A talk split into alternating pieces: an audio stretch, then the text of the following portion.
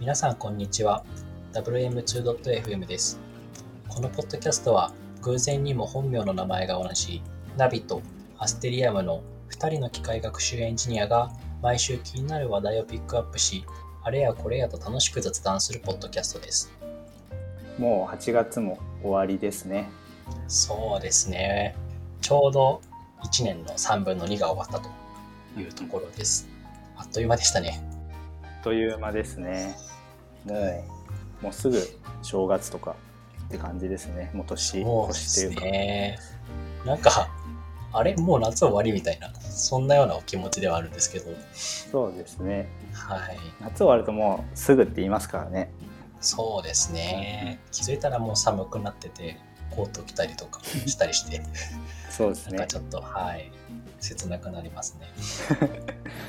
は いなるほど。でちょうどアステリアムさんがあの入社3ヶ月を経とうとしているというか、まあ、9月で経つかなっていうふうなところなんですけど、はい。率直な感想ではあるんですけどいかがでしょう？なんかどうでした？この3ヶ月間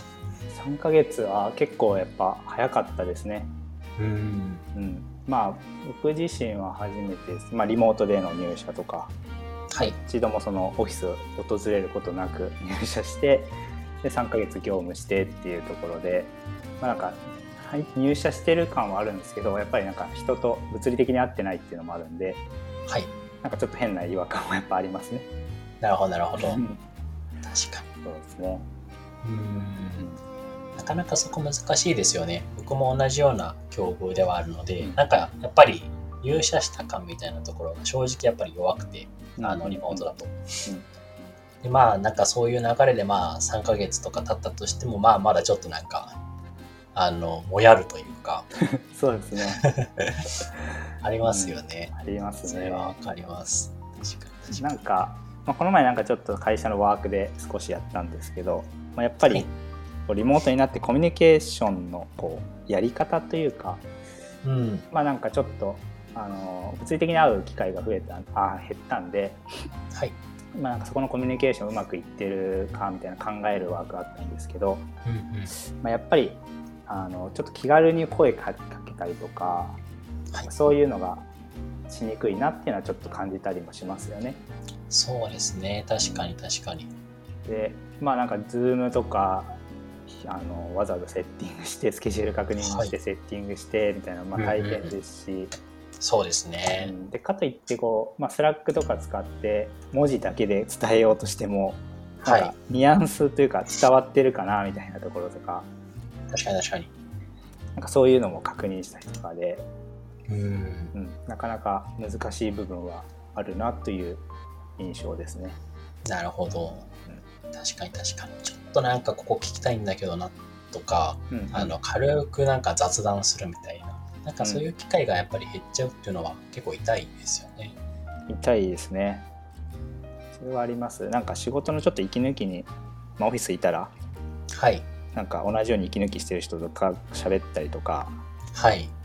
っていうなんかそこから話題が膨らんでとかなんかういい気分転換になって作業を次進めるとかあるんではい。やっぱそれが自宅だとなかなかなんか一人だと喋る人いない家族しかいないしみたいなところで難しいなっていう感じですね。そうですね。なるほど。うんうん、ここら辺はなんかやっぱ課題感は皆さん一緒かなって思いますね。そうですね。うんうんどこも抱えている課題かなというふうに思います。はい。じゃあ今日のトピックに移っていきますが、はい。今日はお互いの気になる記事を、まあ、技術記事ですね、技術トピックを紹介していく回というところで、はい。まあ、今日はそうですね、僕の方からまず紹介していくと、はい。えっ、と、まあなんかたまたま見つけたんですけど、ツイッターかな？なんか、えーで見つけたんですけど、なんか Dropbox、まあ皆さん知ってる人は知ってると思うんですけど、まあクラウドストレージサービスをやっている Dropbox の、まあ、 Engineering Career Framework っていう、えーとまあ、 Dropbox がこう外部こう、まあ、一般公開している、まあ、エンジニアのキャリアを歩むためのなんかフレームワーク、まあ、 Dropbox 社のって感じなんで、はいまあ、他の会社全てに当てはまるわけではないんですけど、まあ、それを、えー公開してくれてますっていうので結構。しかもしっかり書かれていてすごいうんうんなかなかすごいなというところを感じました。はい。で、まあ、どういうのが書かれているかというと、まあ、キャリアフレームワークっていう題名なんですが題名なんで、まあ、なんか自分の、えーまあ、キャリアを歩む上でのなんか役割ですね、まあ、今のレベルがあって自分のレベルがあって、まあ、その、えーレベルに応じた役割っていうのもあると思うんですけど、まあ、それを明文化してくれたりとか、まあ、あとチームに対してどういう影響、まあ、自分自身が成長するこういうところを求められているっていうのもありますし、まあ、チームに対してどういう影響を与えるかっていう役割とかも、えー書かれていたりっていうところで、まあ、エンジニアがキャリアアップしていくためのなんか情報源というか指針みたいなところですね行動指針をここに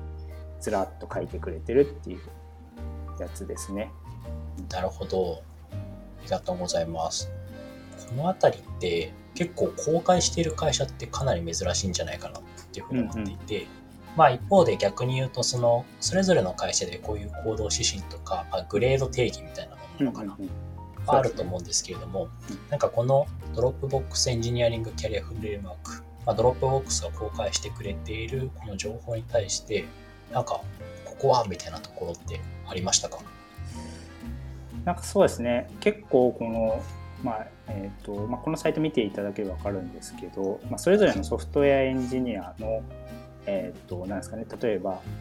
えー machine learning engineer だったりとかセキュリティエンジニアとか、まあ、エンジニアリングマネージャーとか、まあ、それぞれの役職職種って言ったらいいんですかね。うん。職種ごとにこう役割を細かく書かれている。なるほど。っていうのと、まあ、その役割、えー職種に対して、まあ、1から大体1から5ぐらいまでグレードがあるんですけどそのグレードそれぞれに対して、えーとまあ、 Dropbox の方では result とか direction talent culture craft って、まあ、大きく5つのカテゴリーがあるんですけど、はいまあそれぞれに対して、えーどういうことを求められるかっていうのが、まあ、本当に細かく書かれているのですごいなるほど。あの現在地自分の現在地で求められていることっていうのも把握できますし、まあ、1個上のグレードに上がっていくために今後キャリアアップしていくために何が求められるかっていうのもここに明文化されてるんで、はい。まあ、自分が例えばレベル3に今いた時に次レベル45をまあ見据えた時にはどういう行動を求められているのかみたいなところがやっぱ分かるんでなんか動きやすいっていうのかなっていうのをちょっ。と思いますね。それは素晴らしいことですね。確かに。結構なんか、まあ会社によってか、かなり違うところではあると思うんですけど、うんまさにその機械学習エンジニアとか、まああとはエンジニアマネージャーとか、結構その職種の定義ってすごく難しいところがあって、まあ、そもそも機械学習エンジニアとは何ぞやっていうすごい深い話にはなってしまうとあれなんですけど、まああのそういうふうな結構しっかりとその区切られている職種で、かつその行動指針とかあとはその目指すべきあのくさびみたいなところがこういうふうに明文化されてるってすごく貴重なことだろうなっていうふうに改めて思うんですけど。うん、そうですよねなんかやっぱり自分がもしリーダーに例えばなった時に何を求められてるのかってなかなかやっぱ、うん、自分で考えてもちょっとわからないところとかも多分あると思うんですねもと。もとエンジニアから例えばリーダーにレベルアップした時に、うんうんそういうのがやっりぱりある程度一定どういう役割を求められてるかみたいなところが分かるのはすごいいいなっていうのは思いますね。確かに確かに。うんそうですね。これはかなり深い話だな。であと、まあ、こういうのって大体その、まあ、会社のビジョンとかバリューとかっていうところに紐づくことがまあ多くて、はい。まあ、 Dropbox の場合 core value っていうのは They win we win っていう、まあ、 core value があるみたいなんですけど、まあ、それにのっとってお客さんのために、まあ、良いサービス提供するっていうところから、えーまあ、本当にどういうふうにそれを実施して実行していくかみたいなところですねを、まあ、しっかり考えた上での、えー指針とかが書かれているので、はいまあ、すごい分かりやすいなと思いますね。なるほど。うんうん面白いですね。ねまあ、マネージャーとあとエンジニアだとやっぱ期待されている役割が変わってくると思うので、はい。ね、このまあ Dropbox の場合だと、まあ、エンジマネージャーの場合はやっぱ組織をレベルアップさせることがも求められたりとか、はい。っていうところで、まあ、結果とかあとどういう方向にこうチームが進んでいけばいいかみたいな指針を立てたりとか、まあ、あとはそもそも人材を、えー引っ張ってくるとかっていうところもはい求められますし、あと会社の文化とかを醸成する役割も、まあ、チームとか会社自体組織の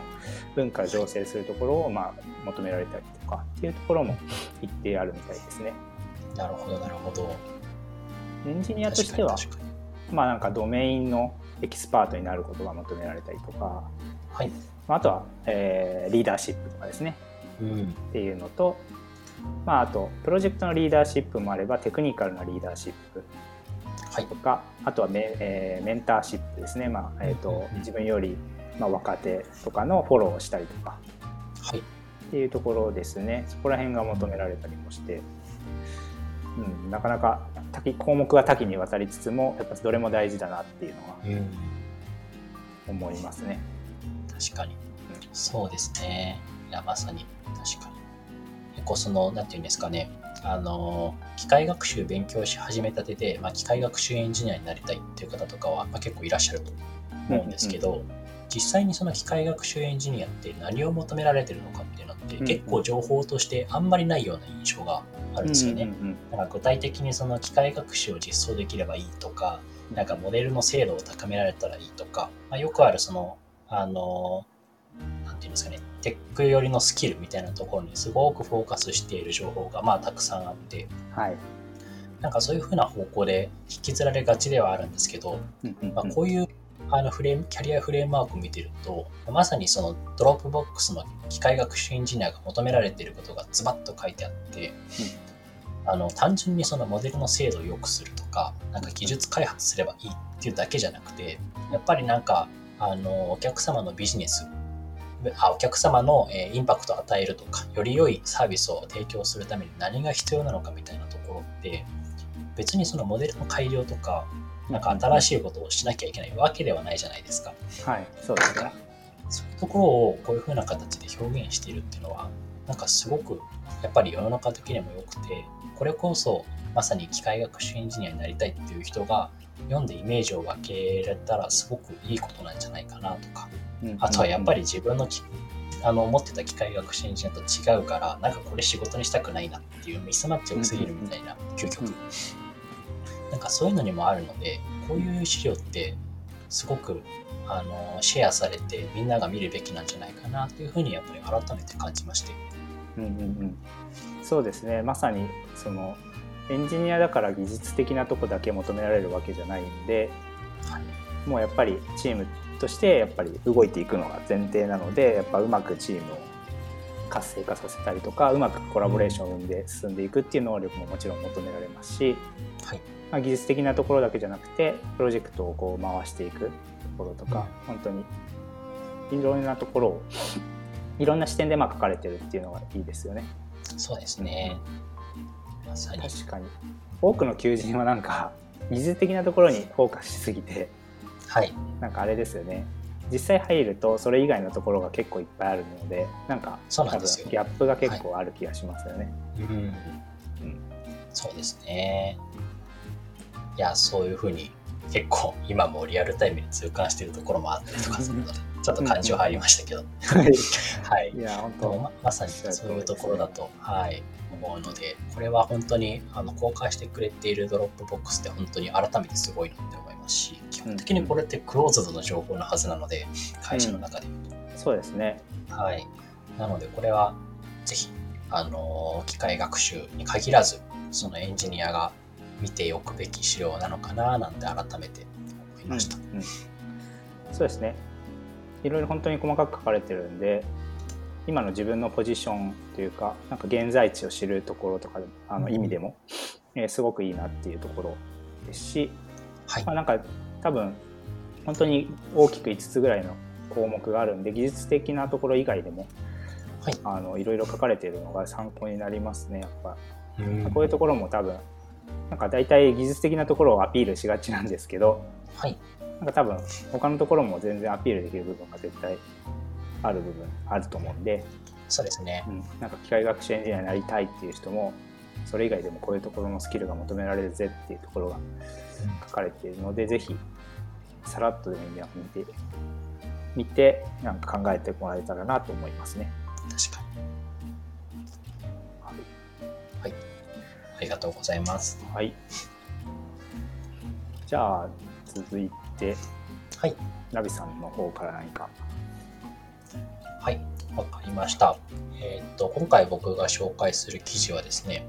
えっ、と、8月の25日に、えー、リンナ株式会社が、えー、とリリースを出した、えー、日本語版の GPT-2 と BART の事前学習モデルを開発しオープンソースしましたというふうなリリース記事についてです。えっ、ー、と、これはですね、あの、まあ、日本語版に特化した GPT-2 と、えっ、ー、と、まあ、BART の事前学習データ作りましたよ。で、それをハギングフェイス上でオープンソースにしましたよ。っていうふうな、まあ、アナウンスなんですけど、まあ、これによって、その日本語で、まあ、従来その日本語って他の英語とかスペイン語とかの言語とはちょっと特有種で、あのなかなか自然言語処理って難しいみたいな印象だったと思うんですけど、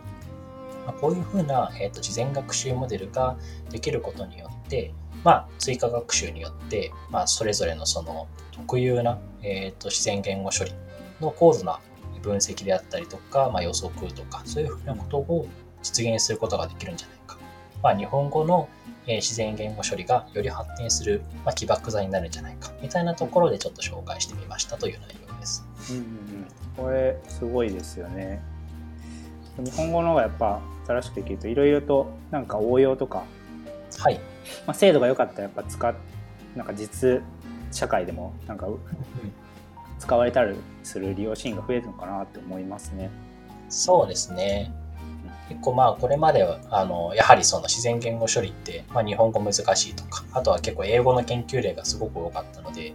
英語の精度はいいんだけど日本語はみたいなところは結構なんか常々と言われていたところはあったんですけどこういうなんかあの大元の事前学習モデルみたいなのができることによってなんかより幅が広がるというか、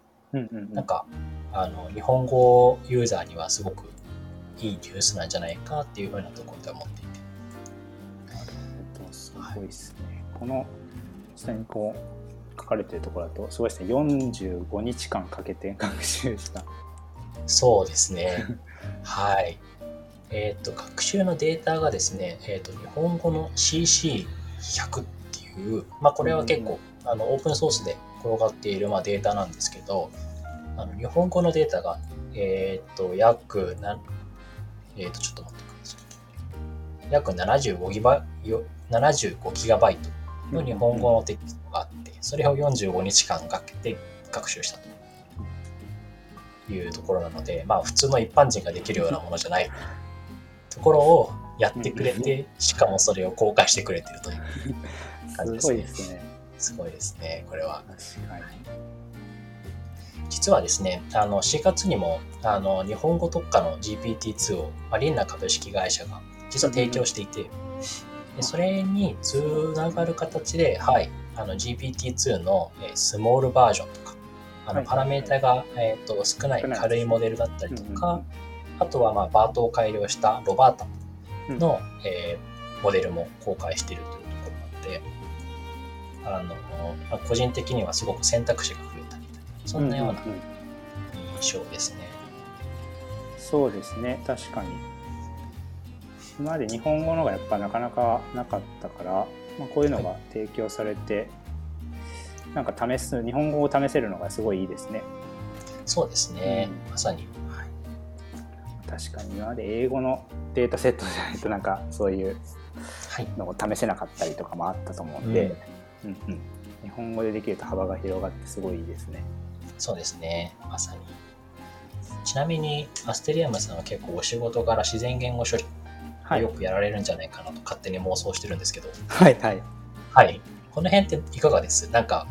いいニュースだったりするんですかね？あ、でもそうですね。なんかバートの、もちろん日本語のテキストを扱うんで、はい。情報としては。なんで、バートの日本語版が出てる、まあ、ロバータとかの日本語ができるっていうのはすごい、はい、今後使えるかもなっていうのは思いますね。うん、そうですよね。これは結構、はい。すごい。ここら辺はすごい面白そうだな。確かに。そうですね。あのハギングフェイスっていうあの、まあ、自然言語処理に関する、えーライブラリとかをまとめてたりとかするようなところがあるんですけど、そこで簡単に API がこ公開されていて、なんかよくあるその、なんていうんですかね、日本語のテキストの一つの部分をマスクして、はい。えー、とこのマスクした箇所の、えー、とに入るテキストを、まあ、予測するとかレコメンドする、なんかそういう API があったりとかしていて結構気軽に試せるうんうんうん。ものがあったりするので、ぜひなんか皆さん興味があれば試してみてくださいという、確かに。えーところですね。そうですね。QA とか確かに、まあ、分類ももちろんできますし、はい、まあ、単純にそうですね文章の特徴量を取ったりとかっていうところでも使えたりするんで、はい。すごいいいですね。なんか本当に機会あれば本当使ってみたいなと思いますね。そうですね、ぜひぜひ。うんうん。はい。ちょっとですね、個人的にはその4月にあのすでに日本語特化 GPT-2 を公開っていうお話ししたと思うんですけど、はいまさにその時にこれ使わせてもらって試してみたんですけど、はいまあ、GPT-2 なんで基本的には文章生成がメインで、うんうんうんそうであのはい。なので、まあちょっと見てみたんですけど、やっぱりなんか、あの、どっかしらのブログの記事っぽいような感じ。あの、なんか、あの、なんていうんですかね、うまく表現できないんですけど、あ、いかにもこれブログ記事っぽいな、みたいな、そういう生成が、まあ、割と目立ってたような印象があったので、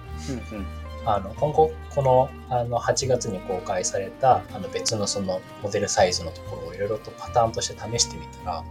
なんか、また違った結果が出られるのかなっていうのちょっと面白そうだなって思って、あの、機会があったら、また試してみたいなっていうふうには思ってます。確かに。一度。ああ。確かにこういうのはいいですね。まあ、この例だと、ソバタを用いて、まあ、4年に一度、ここにある、まあ、マスクされてるんですけど、何々が開催されるっていう風なところはい。っていうののマスクを予測するした結果っていうのもまあこの例に書かれてるんですけど、はい4年に一度っていうところからやっぱオリンピックとかうん。ワールドカップとかっていうところですねなんかすごいそういうのが上位に来てて確かにこのマスクしてるところをうまく予測できてるなっていうのは思いますねすごいですね。確かに。これいや、これは結構すごいですよね。なんかすごいしか言ってないんですけど。結構なんか、日本語って、まあ数字はもちろん漢字とうんカタカナとひらがなが混じって、うんうんで今アステリアムさんが紹介してくれたように、まあワールドカップとかオリンピックっていうのも、これも全部なんかカタカナで表現されてたりとか、うんうんうんちゃんとそこもされてるので、改めてこれすごいなって。そうですよねこういう語表現彙力が。認識とか、うんうん。